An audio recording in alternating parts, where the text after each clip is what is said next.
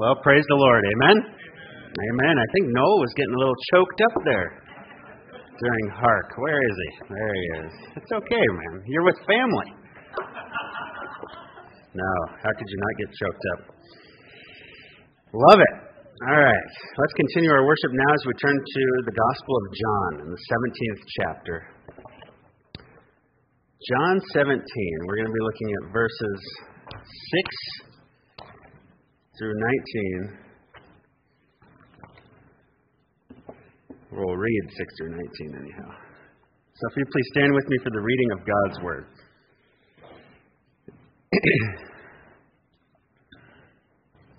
this is the Son of God praying to the Father. Verse 6 I have manifested your name to the men whom you gave me out of the world. They were yours you gave them to me. They have kept your word. Now they have come to know that everything you have given me is from you. For the words which you gave me, I have given to them, and they received them and truly understood that I came forth from you, and they believed that you sent me. I ask on their behalf. I do not ask on behalf of the world, but of those whom you have given me, for they are yours and all things that are mine are yours. Yours are mine. And I have been glorified in them. And I am no longer in the world, and yet they themselves are in the world. And I come to you, Holy Father. Keep them in your name, the name which you have given me, that they may be one, even as we are. While I was with them, I was keeping them in your name which you have given me. And I guarded them, and not one of them perished, but the son of perdition, so that the scripture would be fulfilled. But now I come to you, and these things I speak in the world, so that they may have my joy made full in themselves. I have given them your word. The world has hated them because they are not of the world, even as I am not of the world. I do not ask you to take them out of the world, but to keep them from the evil one. They are not of the world, even as I am not of the world. Sanctify them by the truth. Your word is truth.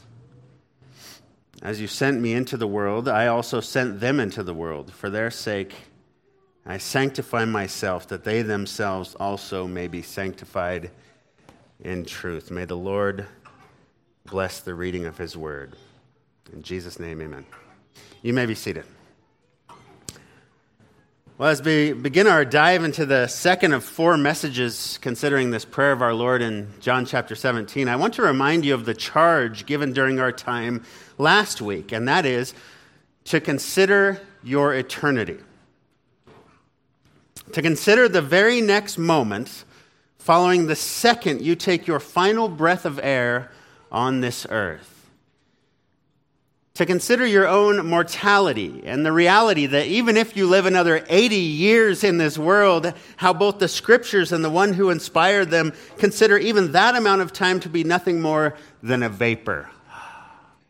A mist that is here one moment and gone the next when compared to eternity. I ask you right from the start to set your hearts on things above where Christ is, to shift your gaze from the things of this fleeting world and put them on the everlasting glory of Christ. And I hope that this text, this precious text in which the Creator Himself prays for those whom He has called out of the world, I hope this will help you do just that. I want you all, I want us all, if even for the next 45 minutes, but beyond that, as you leave here today, to turn your eyes upon Jesus, to ask yourself, not other fallen men and women, but yourself, in your own heart, truly, sincerely, if you're among those whom he says in verse 24 will be with him where he is, where you will behold his glory. Ask yourself if that's true of you. If the one who knows your heart, has, by the power of his Holy Spirit, miraculously transformed your heart then to truly know him. Pray to the God of all creation and ask him if you truly know him and the one whom he sent into the world, the one who prayed to the Father on the night he was betrayed. I have manifested your name to the men whom you gave me out of the world. They were yours. You gave them to me. Now, I'll just warn you right from the get go, just a warning. We're going to again consider a biblical teaching which many professing believers today find to be totally and completely offensive, if not reprehensible.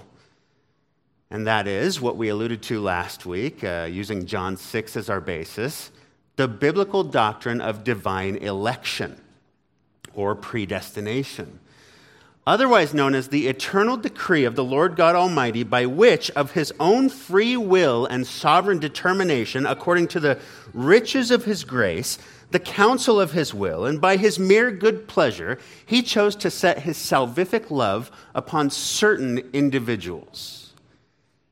And in this case, our text for this morning 11 individuals. Not according to what they had done, nor any supposed uh, redeemable qualities, which they would probably say were non existent, but ultimately, and only for reasons that God and God alone knows, and ultimately by His grace alone and for His glory alone. And however offensive that may be to some, Anybody who actually reads the scriptures and submits to them as their ultimate authority, which we'll talk about later, anyone who actually submits their lives to the authority of the Word of God, this is their ultimate authority, meaning not their feelings, not their pride, not the opinions of those around them, whether fellow believers or unbelievers, but anyone who submits to the scriptures as their ultimate authority and reads them in their plain literal sense has to admit that the doctrine of predestination and therefore unconditional election are clearly taught. If, if they're being honest, if they're being honest. Difficult to comprehend? Definitely. Hard to swallow at times? Sure. Offensive? Perhaps at first. But the truth? Oh, yeah. Absolute truth truth, which is primarily primarily given by Jesus Christ himself, the same Jesus these people claim to believe in and follow, and yet they constantly twist and manipulate his clear teachings to make themselves feel better about some admittedly hard to swallow teachings. But they are, oh, oh, so important teachings in terms of a believer's assurance concerning the, uh, the eternal destination of their everlasting soul. Therefore, God's sovereignty in salvation is what we love to preach. And that's what we'll do this morning. Let's do it now as we look again at verse 6. God praying to God. God the Son praying to God the Father says, I have manifested your name to the men whom you gave me out of the world. They were yours you gave them to me, and they have kept your word. Last week we talked about the glory of God as both the sum total of all of his attributes and also the radiant, glowing physical manifestation of God displayed in what is known as his Shekinah glory. When Jesus spoke of glorifying God on earth, he was speaking about that first type of glory as he went about for three years, casting out demons, performing miracles, healing the sick, raising the dead, causing limbs and muscles and tendons to grow that had not been there before. The blind receive their sight. The lame walk, the lepers are cleansed, the deaf hear, the dead are raised up, the poor have the gospel preached to them, he said. As he preached with authority, even causing the officers who came to arrest him to admit, Never has a man spoken like this. He spoke perfectly, all the time, always concerning the kingdom of God and what it meant for sinners to be reconciled, truly reconciled to a holy God, not by any works, but only by faith alone. He went out publicly manifesting the glory of God to whoever happened to be around at the time. But here he says, Father, I manifested your name, which is actually the same thing your person, your attributes, your nature, but intimately, particularly, directly, clearly, and in depth to these men. You know, at times he spoke in parables, other times he spoke in figures of speech, but not with these 11, not on this night. These 11 men know more about you, Father. They know more about me. They know more about the kingdom of God and the new covenant than anyone else in world history. These 11 guys. These 11 men who, who sat before him as he prayed these intercessory words as, as their great high priest. These men, not many who are wise according to the flesh, not many mighty, not many of noble birth, Paul says. Simon, who is called Peter, Andrew, his brother, James, the son of Zebedee, and John, his brother, uh, Philip and Bartholomew, Thomas and Matthew, the tax collector, James, the son of Alphaeus, and Thaddeus, and Simon the zealot. I mean, this is a ragtag bunch of dudes here. No chief priests, no Sadducees, no Pharisees, no temple guards, even no leaders of synagogues in this group here. We got some fishermen, a tax collector, and a revolutionary. Who knows the bloodshed and deception that, that Simon the Zealot had participated in? Uh, but at least he was a nationalist. He hated Rome, right? Matthew's sitting in the middle of all of them. Even the disciples themselves are like, okay, stinky fishermen are one thing, but did you really have to bring the cheat along on this venture? Everyone hated Jewish tax collectors, even the Jews, especially the Jews. But you see, that was their worldly status. That's how the temporal world saw them. That's how everyone else viewed them. That was just their occupation their interests, their hobbies, even. But now, and for the, fir- uh, for the past three years, they have been face to face and side by side with the one who not only saw what was going on out here, like the rest of us, but they were with the one who saw what was going on in here all the time. In other words, he saw them for who they truly were sinners, miserably wretched totally depraved, woefully corrupt sinners. Not always as wicked as they could have been all the time, not even as wicked as some others during that place and time. But when compared with perfection, which is what a holy God truly requires to come into his presence, when compared with his perfect son who walked among them and is now praying for them, they were all, they were like all other corrupt men and women. They were totally and completely spiritually bankrupt, spiritually dead. They were dead. It was bad enough that they were looked down upon by the religious authority who could only see the outside of man and judge them for it. But here they were sitting around the one man who could see into their hearts. Jesus knew every little intimate detail of their lives, eh, eh, what they had done in the past, what they were doing right now, what they would go on to do in the future, what they had said, what they had thought, even. Could you imagine? He could, he could see into their hearts, which revealed their thoughts. In fact, he knows every little detail of every heart of everyone who has ever lived, including these 11 men. And yet, he not only willingly saves them from their sin, but he prays for them. Why? Because they belong to the Father.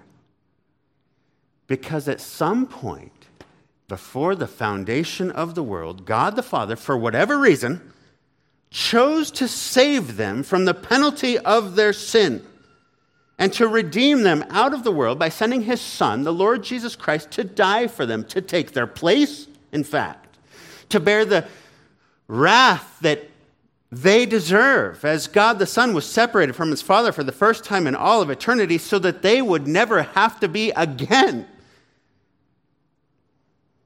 They were yours, Jesus said. They were the Father's possession. He foreknew them. Okay? Not that he looked down some fictitious corridor of time, which was invented by confused men who couldn't come to grips with divine truth. Not that he looked down some tunnel of time to see who would choose him before then electing them for salvation. Oh no, that would be impossible for two reasons. First of all, it would have required the omniscient God having to learn something that he didn't previously know. As supposedly he looked down this corridor, which in its end only leads to someone getting credit for their own salvation. But let me ask you this question What was he looking at before he turned to look down the corridor? When he allegedly didn't know who would choose him? Didn't know? Brothers and sisters, the omniscient God of the heavens and the earth never learns anything. He, he knows all things at all times, always. He never grows. He never learns. He never improves. He never matures. He never gets stronger. He never gets weaker, for that matter. He is always and has always been and will always be perfect in all of his ways, including being perfectly wise and perfectly knowledgeable concerning all things. And the second reason why this corridor theory cannot be true, and that is these guys, in their natural state, would have never sought out the one true God on their own. Fake gods? Sure. Gods of their own making? Naturally. Gods who look down corridors of times and learn things they didn't know before? Yes, indeedy. But they never would have sought after the one true God in their own strength. No, they were predestined to seek him out. They were predestined to believe. They were predestined for salvation. Before they had done anything right or wrong, before their conception, even, before the foundation of the world, before creation itself, their names were written in the Lamb's book of life, eternal life. Because they were the Father's. And the Father chose them as his own. His grace was efficacious. His decree was realized. The intended effect was accomplished, as it is with all who were appointed to eternal life. Right? That's Acts 13. He didn't foresee them, that they would choose him. He foreknew them intimately, personally, like Adam knew his wife Eve. It's the same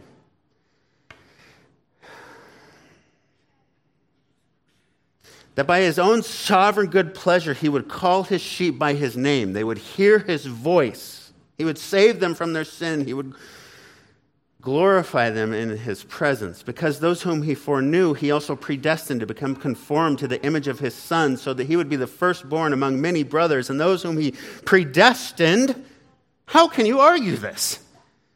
Those whom he predestined, he also called. Those whom he called, he also justified. Those whom he justified, he also glorified.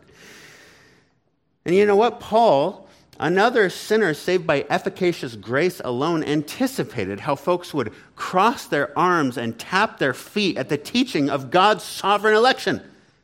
When he said, So then, it does not depend on the one who wills or the one who runs but on God. Never forget those three words. But on God, who has mercy. For the scripture says to Pharaoh, For this purpose I raised you up in order to demonstrate my power in you, and in order that my name might be proclaimed throughout the whole earth. So then, he has mercy on whom he desires, and he hardens whom he desires. You will say to me then, Why does he still find fault?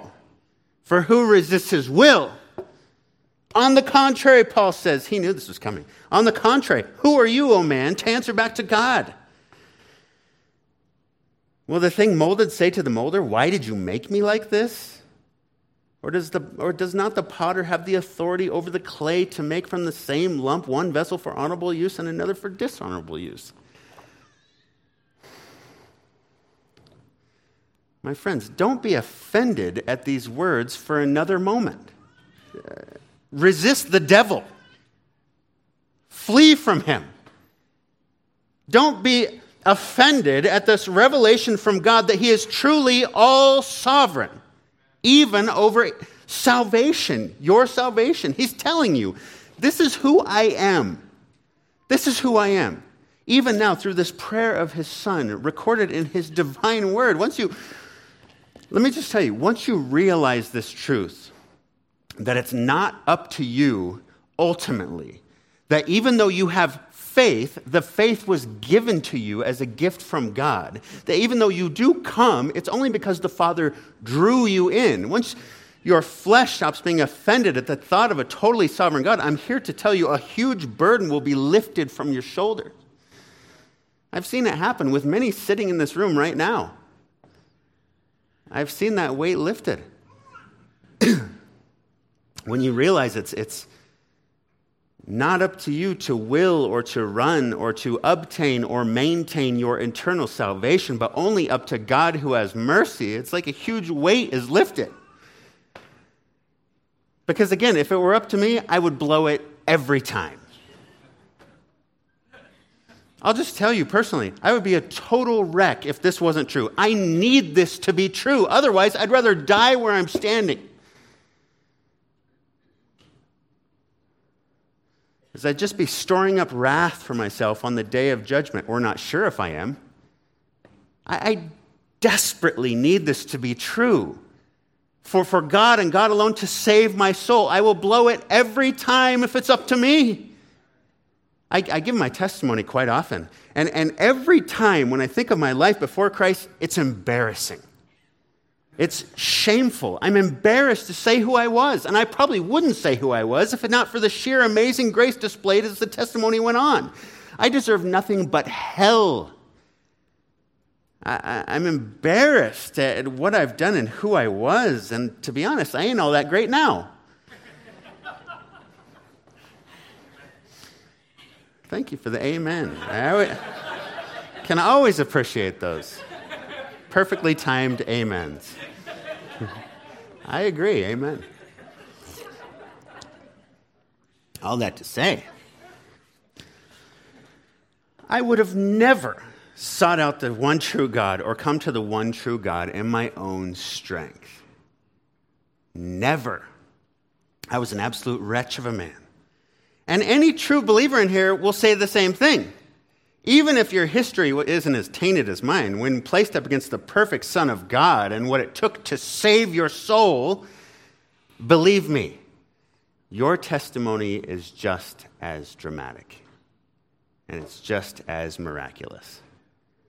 It's like Spurgeon said, one of my favorite quotes. I don't know how many times I've said this from this pulpit. I believe the doctrine of election because I'm quite certain that if God hadn't chosen me, I should never have chosen him. And I am sure that he chose me before I was born, or else he would never would have chosen me afterwards. Afterwards. And he must have elected me for reasons unknown to me, for I never could find any reason in myself why he should have looked upon me with special love. It's that special saving love of God that causes us to say, Why? Why? Why us? What? Why these guys? Why the tax collector of all people? Surely there were much more honest and much more upright citizens walking around Jerusalem at that time. Why James and John, who squabbled over sitting at the right hand of Christ mere moments after he said, You know, I'm going to be killed soon? Yeah, Mark 10. Behold, we are going up to Jerusalem, and the Son of Man will be betrayed to the chief priests and the scribes, and they will condemn him to death they will deliver him over to the Gentiles, and they will mock him and spit on him and flog him and kill him. And three days later, he will rise again. Very next words. Then James and John, the two sons of Zebedee, came up to Jesus, saying to him, Teacher, we want you to do for us whatever we ask of you. Are you kidding me? But you know what? That's us. That's who we are. That's what we do. Why prideful Peter, who has his mind set on the things of the, the world, to the point where Jesus Christ told him, Get behind me, Satan? The man who had gone to deny him three times. Jesus even called it. He knew. this night, as Peter sat there, that Peter would deny him, and yet he still prayed for this man. Why? Because he belonged to the Father. James and John belonged to his father. The deceitful tax collector belonged to the Father. You belong to the Father if you truly believe. And so he saved you, just like he saved me. And this doesn't make us better than anyone, nor should it cause us to boast before men. Our only boast is Christ, his death and resurrection. If anything, it should make us the most humble as we fall on our faces in utter shock and worship that he would have in his amazing grace, shower his abundant mercy on miserable wretches like us. That's why we sing. That's why he gets all the glory. All the glory. Amen? That's right. Jesus cherished these 11 men as he knew his father cherished them. They were a prized possession to his father, whom he always glorified and whose name he always manifested perfectly. Note, Jesus said, I have manifested your name to the men you gave me out of the world. They were yours. You gave them to me. They have kept your word. He says, Father, they were yours. You gave them to me. Again, John 6. All that the Father gives me will come to me. The one who comes to me, I will know, I will never cast out. All that he has given me, I lose nothing. Here he says again, they were yours, you gave them to me. I revealed you to them, and they have kept your word. Of course, they kept his word. They were sovereignly chosen to keep his word.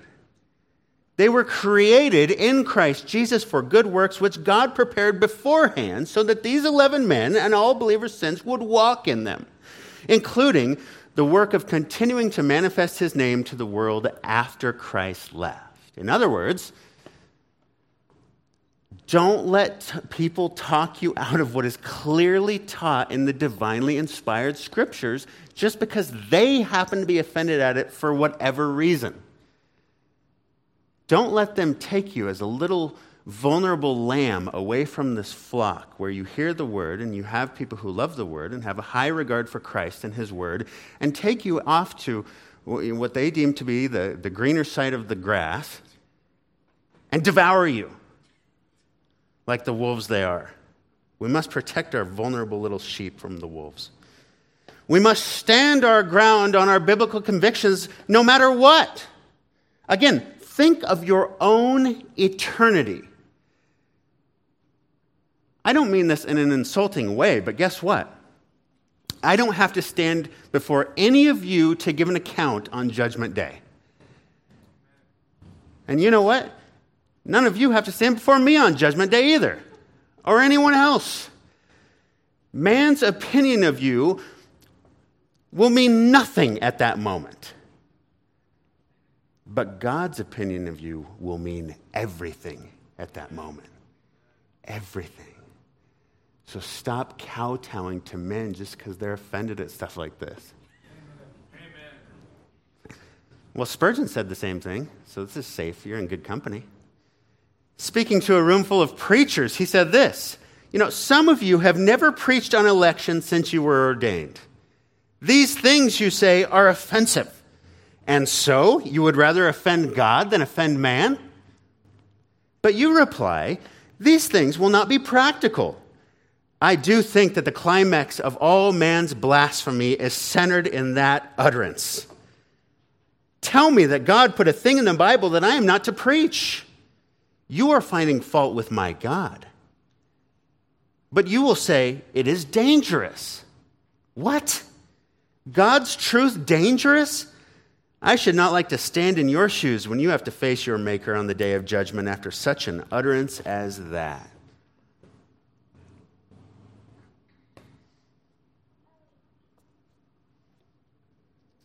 Mm. Dangerous, huh?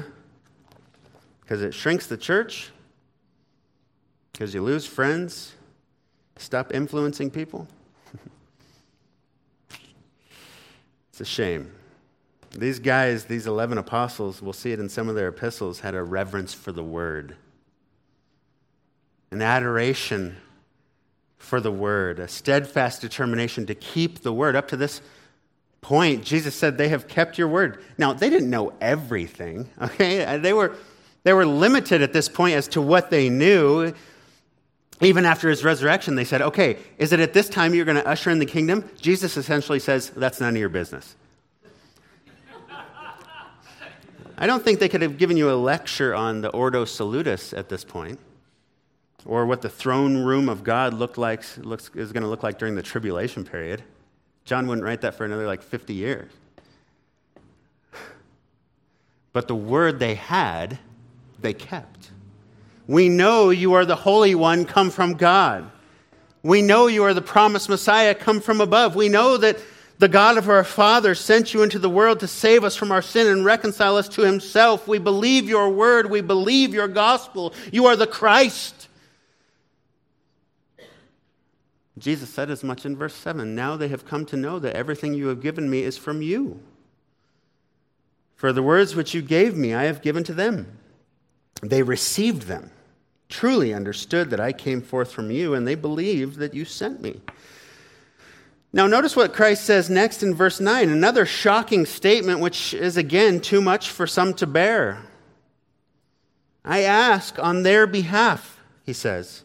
I do not ask on behalf of the world, but of those whom you have given me, for they are yours. I'm asking on their behalf, not the whole world. I'm praying for them, not everyone else. He prays for the world uh, to some degree down in verse 22 that, that all believers would be unified so that the world may believe that you sent me. But here he says, no, no, no. I'm only praying for the elect, the chosen, the predestined, the set apart ones, the saints, which is all believers, but in this case, these 11 men, whom you gave me out of the world, a world which since the fall of Adam has been diametrically opposed to the things of God. Because you have separated them, these 11 from the world, that's who I'm going to pray for now. Matthew Henry said this Take the world for a heap of unwinnowed corn in the floor. God loves it, Christ prays for it and dies for it, for a blessing is in it. But the Lord, perfectly knowing those that are his, he eyes particularly those who were given him out of the world and extracts them now take the world for the remaining heap of rejected, worthless chaff that Christ neither prays for nor dies for it, but abandons it, and the wind drives it away. End quote. Isn't that something? Very good. At least I got one amen from the lady in the back. Our Lord then follows up with another monumentally significant statement here. One that is so often overlooked amongst the great I ams in John. Look at this huge claim by Christ in verse 10. All things that are mine are yours. Yours are mine. And I have been glorified in them. Now, anyone in this room right now can say that all things that are ours belongs to God. Ultimately, he owns everything. Everything is his. He is the creator and sustainer of all things. He owns all people whether believers or unbelievers. He owns the birds and the bees and the flowers and the trees, even all the mountains and all the seas and everything in between. He owns all cells, he owns all molecules, everything in this world belongs to him. Therefore, everything that we may think is ours is actually his. Jesus says, Yep, that's right, me too. All things that are mine, Father, are yours. But listen closely. He then says something that none of us could ever say. Yours are mine. We can't say that. I don't own you. You don't own me. I don't own my wife. I don't own my kids' souls. I don't own the chickens in my backyard or the, my house or my trees or my truck. I don't own anything. Actually, the bank owns my house. But even if I paid the bank or the former owners of my things every last penny and got the title to them all, at the end of the day, I'm still borrowing all these things from the ultimate source of all things, so I don't actually own anything. And I certainly can't say that all that is God's belongs to me. Talk about somebody having a complex. Yet here, Jesus says it clear as day all things that are mine are yours. All things that are yours are mine. How? How can he make such a claim? Answer because the Lord Jesus Christ is God. He is God. He and the Father are one one in essence, one in authority, one in eternality. They are one in everything, along with God the Holy Spirit. The three uh, persons of the Trinity have no separate agendas, they have no divided interests, they have no side hustles. And certainly, certainly no personal possessions. Oh, this is mine. This one's mine. No, what's God's is God's. Namely, all things, and specifically, particularly today, these 11 men. You probably thought that song choice was an interesting one in the September morning, but I can assure you it was intentional. Hark the herald angels sing. Glory to the newborn king. Why are angels singing? Why is glory being given to a newborn? Well, because the one spoken of by the prophets had come into the world, the very world he spoke into existence. For a child will be born to us, a son will be given to us, and the government will rest on his shoulders, and his name will be called Wonderful Counselor, Mighty God eternal Father, Prince of Peace. There will be no end to the increase of his government or of peace on the throne of David and over his kingdom to establish it and to uphold it with justice and righteousness from then on and forevermore. The zeal of Yahweh of hosts will accomplish this because the newborn king, the one who will inherit the throne of David and reign over his kingdom, the one who will be given us to us by Yahweh himself, the God of Israel, was indeed sent into the world to reconcile his people to himself. Peace on earth, mercy mild, God and sinners reconcile. And this newborn babe is none other than the wonderful counselor, mighty God, eternal Father Prince of Peace. He's the eternal Father in human flesh, veiled in flesh. Christ, by highest heaven adored. Christ, the everlasting Lord, late in time, behold him come, offspring of the Virgin's womb, veiled in flesh, the Godhead see. Hail the incarnate deity. Pleased with us in flesh to dwell. Jesus, our Emmanuel, God with us. God with us. All that belong to the Father belong to the Son. Why? Because the Son and the Father are one. That baby was God in human flesh. Born that man no more may die, born to raise the sons of earth, born to give them second birth. Hark, the herald angels sing, Glory to the newborn King. I bring you good news of great joy. Christ the Savior has been born today. And here he is, over three decades later, a grown man, the direct fulfillment of all those prophecies and promises from the Father, the perfect Son of righteousness, about to accomplish his divinely agreed upon task. The very purpose of Christ being sent into this world is to redeem a people to himself, to his Father, to, to reconcile a people to God, a people in every generation who belong to him but have gone astray. This was accomplished by the Son, who is then gifted a people by his Father. a people who he would purchase out of the slave market of sin and death with his own shed blood. Revelation 5 says, And they sang a new song. This is in heaven. Saying, Worthy are you to take the scroll and open its seals because you were slain and purchased for God with your blood. And purchased for God with your blood people from every tribe and tongue and people and nation. He did it less than 24 hours from this prayer. On that cross, as Jesus died, the wrath of God was satisfied as he paid the sin debt of these 11 men in full. And not only theirs, but for all those who were chosen from before the foundation of the world. Are you one of those this morning?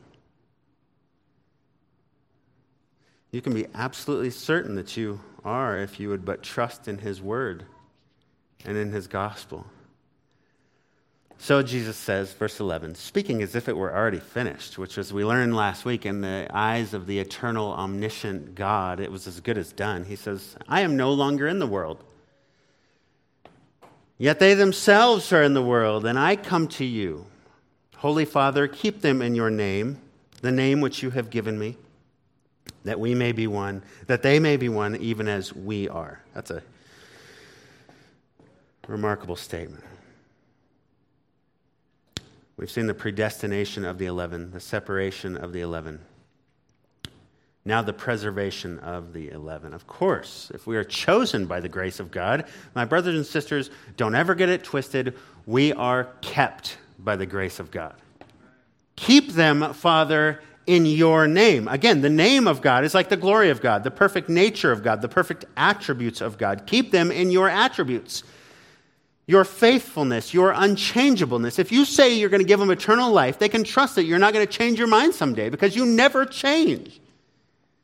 If you say you will save them and keep them, you will save them and keep them. It's a part of your nature. You can never lie. Keep them in your truth, your mercy, your grace, your love, your steadfast love, your abiding word. Keep them in your justice and your wrath, even knowing full well that the Son already paid for their sin. And therefore, they're kept not according to their ability, not according to their continuing on in the faith, not even being some really great Christian men and women, but they are kept in your promise that his sacrifice was sufficient to atone for their sin. And they're kept by the same power that saved them in the first place, in your name in who you are, Father. He will never leave you, He will never forsake you. Let me be as clear as I can. If you are a true believer in Christ, you will never, ever lose your salvation. Ever. He will keep you until that dying breath and for all of eternity thereafter. Walk out of here with all the confidence in the heavens and the earth. He has sealed you and secured you with his very own Holy Spirit. He kept the 11 in his name, and he will keep you in his name. Trust me, you can take it to the bank. I know the owner personally. Jesus says in verse 10, verse 12, while I was with them, and mind you, he's still there. They're, they're hearing all of this. But he's a dead man walking right now. Judas is rallying the troops as he speaks. He's putting on chapstick, getting ready to betray the Son of God right now with a kiss. So Jesus says, While I was with them, I was keeping them in your name, which you have given me. In other words, I was guarding them with your word. They have kept your word. And I guarded them, and not one of them has perished. But the son of perdition so that the scripture would be fulfilled. There he is, Judas Iscariot, who never belonged to the Father, whom the devil had entered into, who was never actually of them to begin with. He was just playing Christian, like so many in our churches today. But Judas never actually belonged to the Father in a salvific sense. Rather, Judas, along with every unbeliever and nominal Christian since, was passed over from before the foundation of the world. It's called the doctrine of reprobation. He was passed over from before the foundation of the world. He was left in his original spiritually dead condition instead of being born again to eternal life.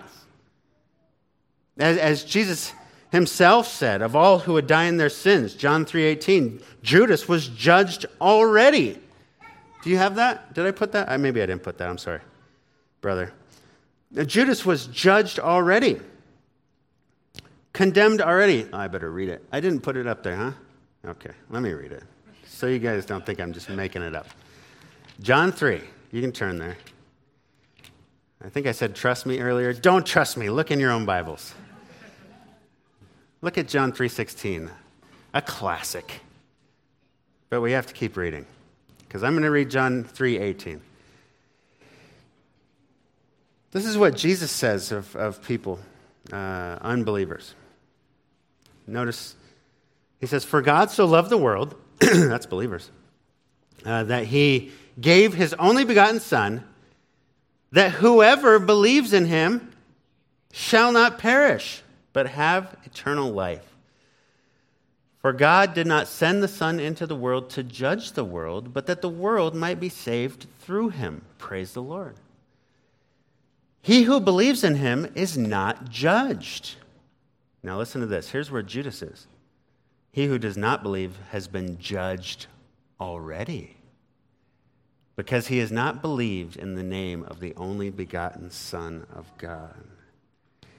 Judas was judged already. He was judged from his conception, judged from his birth. He was born and conceived in sin. He was judged already. When God passes over unbelievers, he just leaves them in that already condemned state. Eh, in this case, Judas was not only passed over, not only left in that state, but he was used by Satan and ultimately God to be the trigger man to start that which was necessary to accomplish so great a salvation the sacrifice of Christ, so that the scriptures might be fulfilled.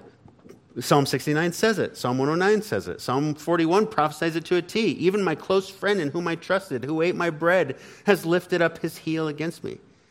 That's Judas. Jesus said the, very, the same thing that very night. I do not speak about all of you. I know the ones I have chosen. But that the scripture might be fulfilled, he who eats my bread has lifted up his heel against me.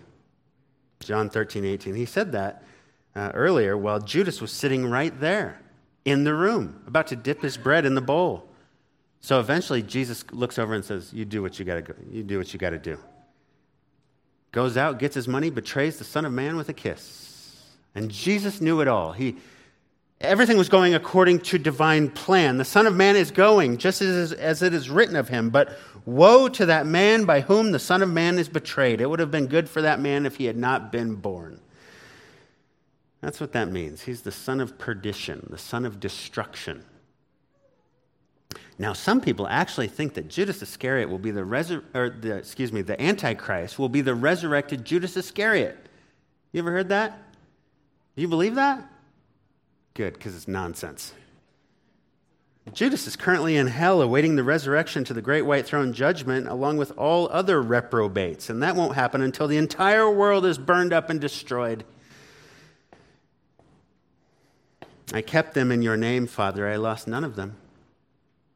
But now, verse 13, I come to you and these things I speak in the world so that they may have my joy full in themselves. This is Jesus saying, I'm praying this prayer even now so they can hear it, understand it, record it, and come back to it once I'm gone. And not only that, but that of all who are ours, all believers from this point forward can also hear these words and be comforted by them. And not only comforted, but in fact, even have joy, even in the midst of life in this evil and corrupted world system. And not just any joy, but my joy. Do you see that in verse 13? That word for joy there means exceeding gladness. I'm speaking these words. How important are these words, his scripture? That they may have my joy made full in themselves. You know what this is? This is the real prosperity gospel. Not the demonic, man centered, man pleasing, man exalting, flesh gratifying circuit we know, circus we know as the prosperity gospel today. No, no, this doesn't speak of temporal, worldly prosperity or fleshly prosperity. This speaks of soul prosperity, lasting prosperity, eternal prosperity, eternal joy. Christ says, My joy, true joy, divine joy Though the cross is before me, joy. The whatever happens in this world, they know where they will spend eternity and who they will spend eternity with, joy. The body they may kill, God's truth abideth still, joy. Would be made full in themselves. Don't you want that kind of joy? That's right, me too. The one who for the joy set before him, endured the cross, despising the shame, and has sat down at the right hand of the throne of God. You want joy in the midst of your troubles and persecution? It ain't going to come through that next purchase. Trust me. It's not going to come through the lies of the health, wealth, and prosperity gospel. It's only going to come through the peace given by God, and it's only going to come to those who belong to God the peace and joy of Christ, which surpasses all understanding, which right here in his holy and inspired word, he prays to the Father to supply, and the Father will supply through the power of his Holy Spirit to all those who belong to him, right? Now, you've probably figured it out, but we're not going to make it to verse 19 this morning. But that's the beauty of a series, right? I can just take these final two points and boop, put them on next week's outline. Lord willing, we'll continue our exposition of verses 14 through 19 along with the rest of the chapter next week. But first, before you go, don't get too excited. Notice the repeated themes as he concludes this section. Verse 14 you, I have given them your word. The world has hated them because they are not of the world, even as I am not of the world. Why does the world hate them? Because God has separated them from the world by giving them the truths of His Word, where He has revealed His person, His preeminence, His power, His perfect plan of redemption, which is sending His one and only Son into this world as God in human flesh for all, not who would earn their way back to Him in their own strength, but for all who would but believe believe in the gospel of the virgin birth, perfect life, sacrificial death, subsequent burial, triumphant resurrection, and glorious ascension of Christ. And it's that gospel that the unbelieving world, along with their father, the devil, hates to hear. Again, more on that next week when we hear, I do not ask that you take them out of the world, but to keep them from the evil one. Do you all believe in a devil? Real devil? Well, I hope so. We'll talk about it next week. They are not of the world, even as I am not of the world. Sanctify them by your, the, the truth. Your word is truth. As you sent me into the world, I also send them into the world. For their sake, I sanctify myself, that they themselves also may be sanctified in truth. Now, listen to this.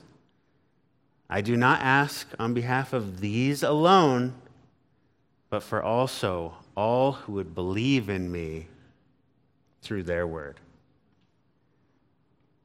Are you one of those? Are you one of those? Have you believed the words spoken, not only the prophets, but these 11 men, and even Christ himself in his word? Have you come to the Father through Jesus the Son? That's what I'm asking. I pray and trust that you have. Again, He is both willing and able to save your soul this morning if you would but respond to His call, believe in the promises of His word, and cry out for His mercy. Amen? Amen. Amen. Let's pray and we'll have Noel come up and see if he can hold it together.